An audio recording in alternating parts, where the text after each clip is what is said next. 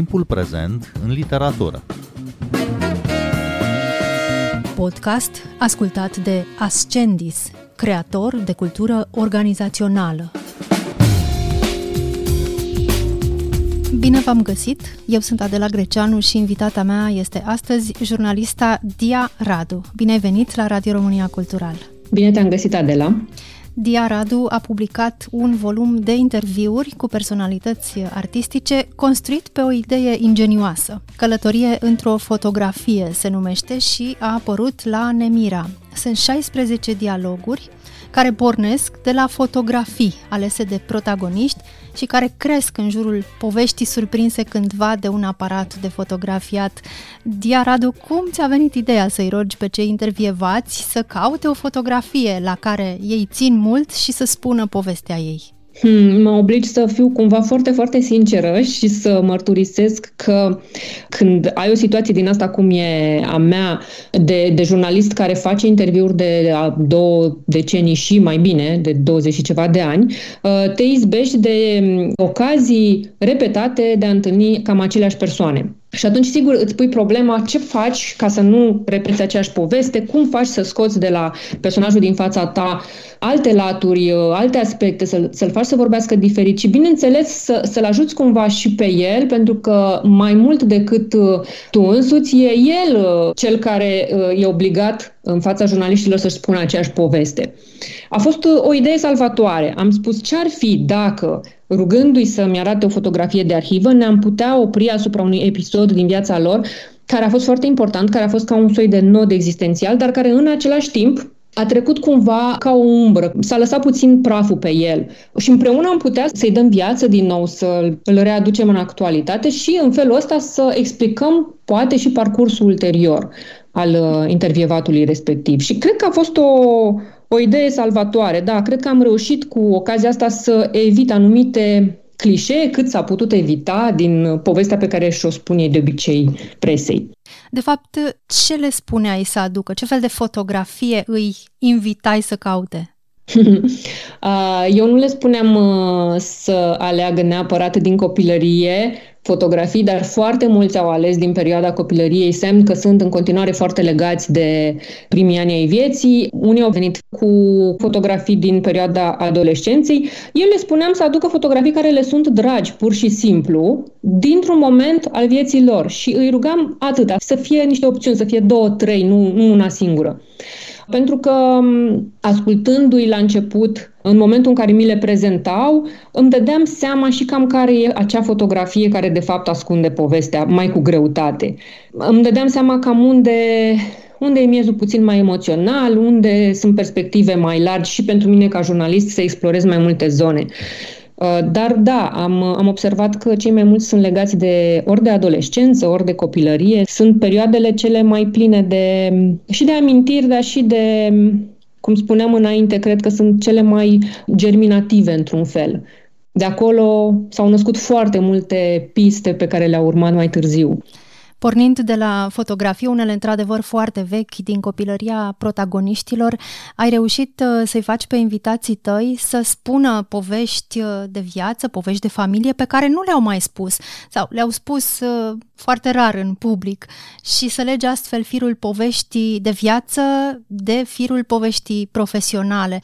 Mă gândesc de pildă la interviul cu scritoarea Gabriela Adameșteanu, care pornește de la o fotografie din 44 sau 45, când ea avea câțiva ani, 3-4 ani, o fetiță singură pe un drum de țară. Și doamna Adameșteanu evocă, pornind de aici, o întreagă lume, lumea părinților ei, lumea unchilor ei, o familie extrem de structurată, cum o descrie.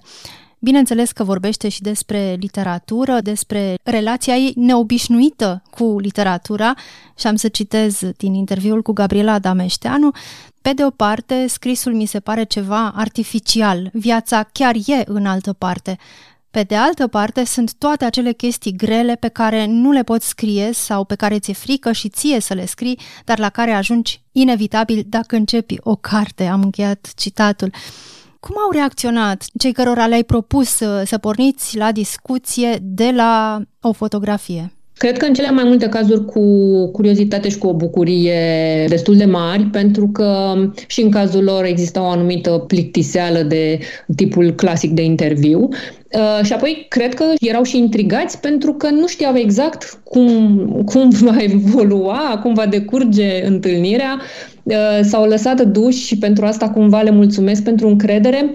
Iar eu i-am ghidat cât am putut uh, cu intuiția mea și cu, mă rog, micile mele tertipuri de jurnalist să, să scoată cât mai mult din, din zona pe care o exploram împreună. Cred că și pentru ei era o inițiativă nouă, un, un nou mod de, de a se privi pe ei înșiși. Avem ocazia să vedem în cartea ta imagini rare ale scriitorilor și artiștilor cu care ai vorbit, fiindcă nu sunt doar scriitori uh, cei intervievați. Mulți, uh, ai spus deja, au ales poze din copilărie sau din tinerețea îndepărtată. E o fotografie, de pildă, foarte frumoasă din copilăria Veronica de Niculescu, în care vedem o fetiță lipindu-se de un copac în pădure, o fetiță ca un personaj de basm, o mică zână privindu-ne drept în ochi, un elf cum spune chiar autoarea. Oare de ce crezi că și-au ales uh, interlocutorii tăi poze din copilărie? Cred că toți avem o relație foarte, foarte intimă cu copilăria și spunea un poet francez la un moment dat că a 11 ans la partie deja joué. Uh, cred că avem în noi, la vârsta respectivă, cam totul. Într-un fel, ne conținem deja destinul în niște puncte. Sigur că ceea ce facem ulterior nu e decât să-l rafinăm în multiple feluri, în așa fel încât să ni-l uh, povestim, să ni-l exprimăm, să ni-l însușim până la urmă, să ni-l facem al nostru, dar el este acolo în, în câteva puncte puncte foarte evidente. Știm, de fapt, cine vom fi. Uh, personalitatea noastră, chiar dacă nu e foarte evidentă, e acolo și mai cred foarte mult și că scrisul sau, spun scrisul pentru că foarte mulți dintre intervievații mei sunt scriitori, dar scrisul sau înclinația artistică, de fapt, se simte din primii ani. E un mod de a te raporta la realitate, e o curiozitate anume pe care o ai față de lumea din jur, un mod de a privi, o inocență, o sensibilitate care se naște în, în primii ani. E destul de greu să o mai dobândești mai târziu dacă nu ai organul acela pentru, pentru privit realitatea altfel, atunci se, se formează în momentul în care ești copil. În uh, susținerea celor spuse de tine, spune și Veronica de Niculescu același lucru, am să citesc din interviul cu ea. Vârsta asta de 5 ani, cea mai mare dintre vârstele mici ale primei copilării, e vârsta magică, cea la care suntem deja noi cu adevărat, cu toate ale noastre așezate frumos înăuntru, neviciați de nimic din ce va urma. Vom îmbrățișa fel și fel de drumuri greșite, ne vom îndepărta de noi înșine, unii vom căuta să revenim, va fi foarte greu.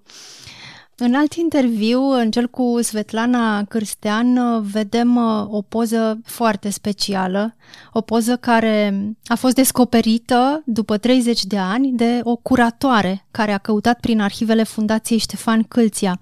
E o fotografie din februarie 1989 de la vernisajul unei expoziții Ștefan Câlția, unde Svetlana Cârstean e surprinsă în poză din întâmplare. E o tânără studentă cu un teanc de cărți sub braț, uitați privind cu atenție către o pictură sau poate către cineva care vorbea. O fotografie de care Svetlana Cârstean nici n-a știut că există până când a fost descoperită în arhivele pictorului. Cum e povestea asta? În cazul Svetlanei e o situație puțin diferită, pentru că ea, vorbind despre această fotografie, cred că și-a recuperat într-un fel o vârstă. Recuperarea aceasta a început cu găsirea acestei fotografii la o distanță foarte mare de 30 de ani sau cam așa. Și cred că a continuat în, în povestea pe care ne-am permis amândouă să o ducem la o cafea.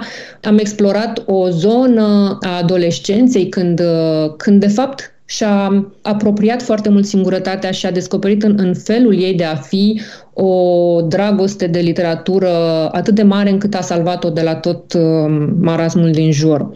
Sunt și astea forme de recuperare, adică sigur că noi, cititorii, sau în cazul meu, jurnalistul din mine, recuperează, recuperează niște părți din biografia autorilor, dar bucuria acestor interviuri e că de foarte multe ori și ei înșiși uh, descopereau părți ale vieții lor. De fapt, ca să revin, aș putea să fiu mult mai clară spunând că până nu ne spunem povestea, până nu o punem în cuvinte, ea nu ne aparține cu adevărat. Și cred că asta se întâmplă în cazul unora dintre interviuri. Sigur, noi gândim niște lucruri, noi le purtăm cu noi noi, dar numai actul ăsta care e aproape magic de a pune în cuvinte, de a pune într-o frază povestea pe care o duci cu tine, creează sens. Și îți rezolvă cumva niște conflicte interioare.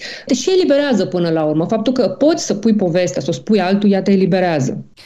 O poză foarte interesantă este cea pe care a ales-o Marin Mălai cu Hondrari și este foarte interesantă pentru că nu el apare în acea fotografie, ci o mătușă, o mătușă care a reprezentat foarte mult pentru el în copilărie, din nou în copilărie. O mătușă care este fotografiată pe un vârf de deal în căsuța ei. Fotografia e al negru în carte, dar noi ne putem imagina pentru că lemnul căsuței e vopsit în verde. Ne povestește el acolo că e același verde pe care îl aveau și perdeluțele uh, de la rulota lui din Spania, unde a petrecut câțiva ani. Uh, e o bătrână foarte simpatică și cu privirea pierdută undeva foarte departe. E de fapt casa în care a copilărit Marin Mălai cu Condrar până târziu, pe la șapte ani. Spune el uh, aici uh, și dacă îmi dai voie voi cita, e mătușa mea Ioana, sora mamei mele, iar asta e casa ei din St. George, casa în care am crescut până la șapte ani când am intrat la școală și am coborât la oraș. Eram mai mulți frați la părinți, pe atunci era ceva obișnuit să dai un copil unui unchi sau unei mătuși când tu nu te puteai ocupa de toți. Mătușa Ioana era singură și a trăit toată viața ei în casa de pe deal. Nu s-a măritat niciodată, ceea ce pentru o țărancă era destul de ciudat. Uitându-mă acum înapoi, îmi dau seama că era o femeie destul de stranie. Prefera singurătatea, prefera să stea în liniștea ei, cu făcuța și cu pământul ei. Am ales fotografia asta pentru că acum 40 și ceva de ani eram doar un copil într-o casă de țărani în care singura carte era Biblia. Destinul meu ar fi trebuit să fie al unui om care își cultivă pământul și care se îngrijește de casa lui, doar că viața are căile ei uimitoare. Povestindu-mi despre această mătușă a lui, care a fost de fapt un fel de bunică, dacă ar fi să gândim exact relațiile dintre ei, se explică și ușurința lui Marin Mălai cu Hondrari de a lăsa în spate foarte multe case, foarte multe locuri, pentru a explora viața, pentru a merge mai departe, pentru a descoperi alte și alte feluri de a trăi. Uh, așa se explică și titlul pe care l-am ales pentru interviu. Am avut toată viața doar locuințe temporare. Cred că aceste locuințe temporare se simt, se simt în primele lui romane, se simte foarte bine moștenirea asta de familie și în cartea care a devenit ulterior film. Apropierea în apropierea, da, care a devenit filmul Parking în regia lui Tudor Giurgiu.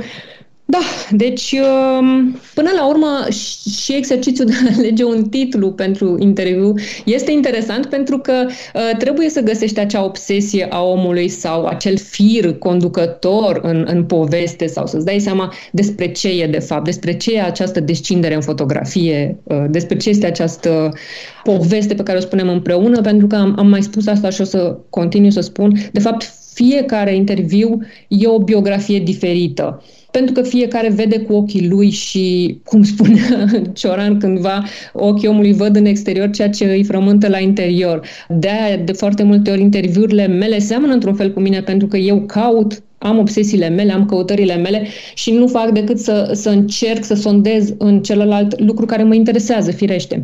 Și atunci um, alți oameni pot descoperi lucruri total diferite. Da, poate la fel de personale. Cu siguranță la fel de personale, pentru că suntem în foarte multe feluri noi oamenii. Îmi pare bine, Diaradu, că ai uh, pomenit despre titlurile interviurilor și despre munca din uh, spatele unui titlu, pentru că este o muncă să găsești un titlu bun pentru un interviu. Eu știu ce greu este să pui un titlu, pentru că emisiunile noastre, după ce sunt difuzate la radio, apoi uh, pot fi ascultate pe podcast și pe site-ul Radio România Cultural și le trebuie un titlu. Și asta e cel mai greu lucru. Mi se pare unul dintre cele mai grele. Iar titlul e, e cel care atrage, e cel care prinde cititorul de gât și îl ia după, după, după tine în, în călătoria asta. Dacă îmi permiți, o să citesc câteva din titlurile pe care le am. Poate îi seducem cumva pe ascultători. O să le iau foarte repede. Andrei Șerban spune Cât timp mi-a fost dată această viață, am datoria să nu mă dau bătut. Svetlana Cârstean uh, spune Dacă era după mine, îmi petreceam toată viața bântuind. Mircea Dumitrescu, sculptorul, spune Sculptorul trebuie să-și păstreze ochiul curat ca să poată vedea fața cealaltă a lumii. Veronica de Niculescu afirmă Sunt un om care stă în picioare lângă fereastră privind. Pianistul Dan Grigore spune, la 20 de ani eram în stare să dau totul pentru o iubire. Matei Vișniec spune, sensul oricărei plecări este întoarcerea. Olga Morărescu Mărginean vine și ea și afirmă nici literatura, nici pictura nu pot trece înaintea unui om viu. Mircea Cărtărescu întărește lucrurile, cred în gravitatea lucrurilor, în destinul omenesc și în dragoste. Bogdan Mirică, am vrut să trăiesc cu mâna pe flacără, să simt că arde. Filip Florian, scriitorul, spune nimic nu mă tulbură mai tare decât să văd că iubirea dintre oameni devine aproape palpabilă. Gabriela Adameșteanu spune scriitorul trebuie să asume cruzimea vieții. Mircea Dinescu spune că atunci când pleci undeva nu trebuie să ajungi repede. Iar Monica Pilat că legătura cu tatăl meu e încă vie.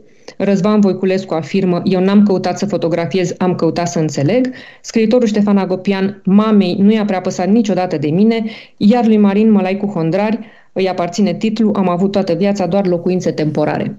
E foarte interesant, am urmărit uh, și eu sumarul pe măsură ce l-ai citit. E foarte interesant că au sens și citite împreună aceste titluri. Ar putea alcătui o mică povestire. O mică enciclopedie de personaje foarte diverse între ele, uh, care cumva se completează într-un mod misterios, deși nu sunt neapărat pe aceeași lungime de undă, nici, uh, poate nici estetic, poate nici ideologic, poate nici ca generații, pentru că sunt generații foarte diferite, dar care totuși reușesc să croșeteze împreună un, uh, un univers, care e universul cărții, îmi place să spun. Am fost de foarte multe ori întrebată, dar după ce criterii ai ales? Era următoarea mea întrebare. Ei, uite, am intuit-o. Și mereu mi-e, mi-e cumva greu să, să răspund pentru că criteriul meu n-a fost niciodată să fac o colecție de nume mari.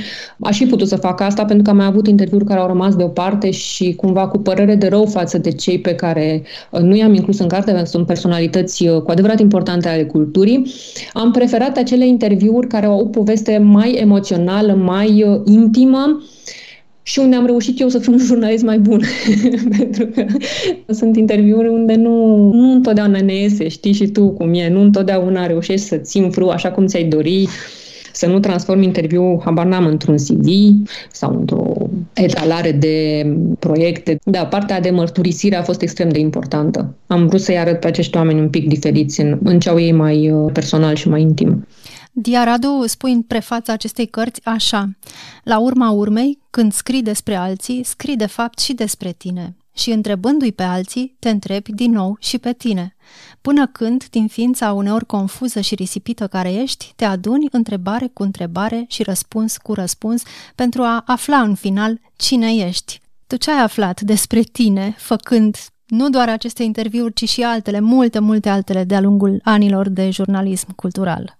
Știi ce am aflat? O să, o să răspund cu o glumă care insista să nu mai căutăm atât de mult sensul vieții, pentru că oricum ăștia îl schimbă tot timpul. Așa că ce am aflat despre mine este că eu însă mi sunt foarte schimbătoare, că sunt extrem de multe lucruri care mă interesează, că obsesiile astea care mă mână din urmă, mă ghidează, de fapt și ele se schimbă cu vârstele, se schimbă cu anotimpurile, pe de altă parte, am aflat și că îmi place să cunosc oameni, că am o deschidere anume pentru dialog și asta se vede în faptul că dintre toate formele de jurnalism pe care le-am practicat și le practic, interviul este cel care se se întâmplă cel mai des, deși scriu și reportaj, scriu și anchetă și tot felul de alte lucruri cronici, totuși interviul m-a atras întotdeauna cel mai mult. Există în mine o tendință de a merge spre celălalt, de a vedea din ce țesătură e făcut interiorul lui. Și atunci când, um, când încerci să vezi ce este acolo. De fapt, uh, nu faci decât să pui acele întrebări cu care poate te-ai sonda și pe tine. Doar că în singurătatea casei tale nepunând întrebarea cu voce tare, nici nu te forțează nimeni să ajungi la acel răspuns. Sigur, asta nu înseamnă că răspunsurile intervievaților mei sunt neapărat răspunsurile mele, nici că toate întrebările din carte sunt, uh, sunt obsesiile mele, dar undeva în jocul ăsta de a trece de la unul la altul, cred că am vrut să văd și ce cu mine pe lumea asta. Cum ai făcut interviurile față în față sau prin e-mail? Toate sunt făcute față în față, cu excepția unuia singur care s-a făcut pe Zoom, pentru că Matei Vișniec era la Paris și atunci uh, era puțin mai complicat să ne vedem, dar a fost un Zoom care ne-am văzut, în care am vorbit exact cum am uh, vorbit de obicei. Nu prea îmi place să fac interviuri uh, în scris, se cam practică în ultima vreme în jurnalism. Mi se mai întâmplă și mie dacă e o situație uh, foarte concretă, o, o temă anume pe care trebuie să întreb ceva foarte scurt și atunci pot să pun două, trei întrebări. Prefer oricând o, o întâlnire chiar la telefon pentru un interviu scurt, dar niciodată pentru interviurile mari pe care le-am făcut n-am aplicat shortcut-uri din astea. Nu, nu ai cum, trebuie să fii față în față cu om, să te uiți la fotografia aia, să-i înregistrezi nuanțele, mimica, emoțiile, pentru că un intervievator bun se leagă de toate detaliile astea, se leagă de ce vede în, în universul din jurul unui personaj. Sunt informații care sunt acolo, trebuie doar să fii prezent să le iei. Îmi imaginez că erai foarte curioasă la fiecare întâlnire să vezi ce fotografie a ales uh, invitatul tău și de ce. Ai avut și mari surprize? Hmm, mari, mari surprize, aș zice că nu, dar cred cumva că pariul meu inițial s-a dovedit corect și pariul acesta era că atunci când vorbim despre cele mai personale lucruri din viața noastră, suntem cei mai noi înșine, cei mai adevărați, cei mai autentici.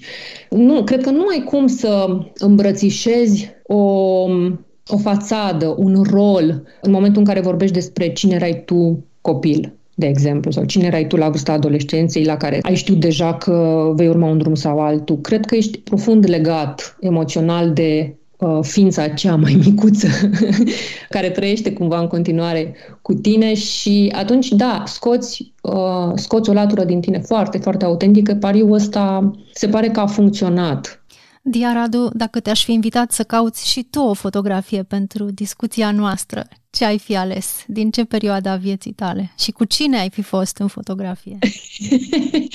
o, Doamne, uh, fiindcă, fiindcă e un interviu de jurnalist, probabil m-aș gândi să caut o fotografie din perioada în care aveam probabil cam 10-11 ani, când la bunicii mei din Maramureș am făcut primul ziar, prima revistă scrisă de mână pe niște foi dictando, care s-a tipărit la tipografia scrisul de mână, așa scriam eu în dosul paginii. De fapt, era efectiv scrisă de mână cu litere de tipar, cu pix albastru și care se vindea în sensul că se împrumuta cu câțiva lei bani, nu mai știu cum erau banii atunci, fiecare rude în parte. Se accepta și plata în natură, chiar prăjituri, bomboane, dar uh, era un timp limitat în care puteai să citești exemplarul pe care îl dădeai mai departe. Au fost primele mele încercări în jurnalism nu, nu mi-am dorit să fac jurnalism, nu mi-am dorit nici când am dat la facultate, uh, am preferat să fac literele, dar se pare că a fost în sângele meu curiozitatea asta și, cum să zic, o bucurie anume de a privi într-un fel și de a da mai departe. Eu mă consider un soi de traducător și cred că la vârsta aia, la vârsta de 10-11 ani, începusem deja să traduc lumea și pentru ceilalți. Pentru că în aceste numere, că au fost 4-5 numere de ziar, Existau deja reportaje de la campionatul de datu cu Sania, existau deja rețete de prăjituri de la bunica, niște publicitate falsă inventată de mine la, nu mai știu ce, țigări și bomboane, ce mai vedeam în jur. Erau tot felul de lucruri, dar, dar da, ascundea deja o, un interes special pentru ce vedeam în jur. Deci și tu ai știut într-un fel ce vei face mai târziu în viața ta profesională.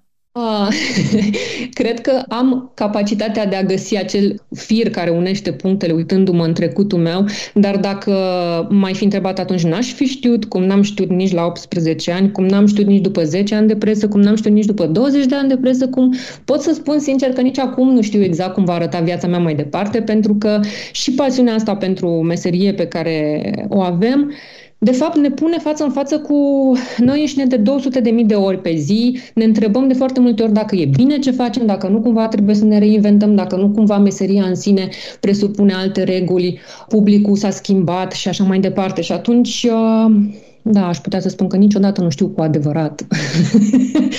și că cu toate astea, uite, sunt aici pe baricade după 23 de ani de presă.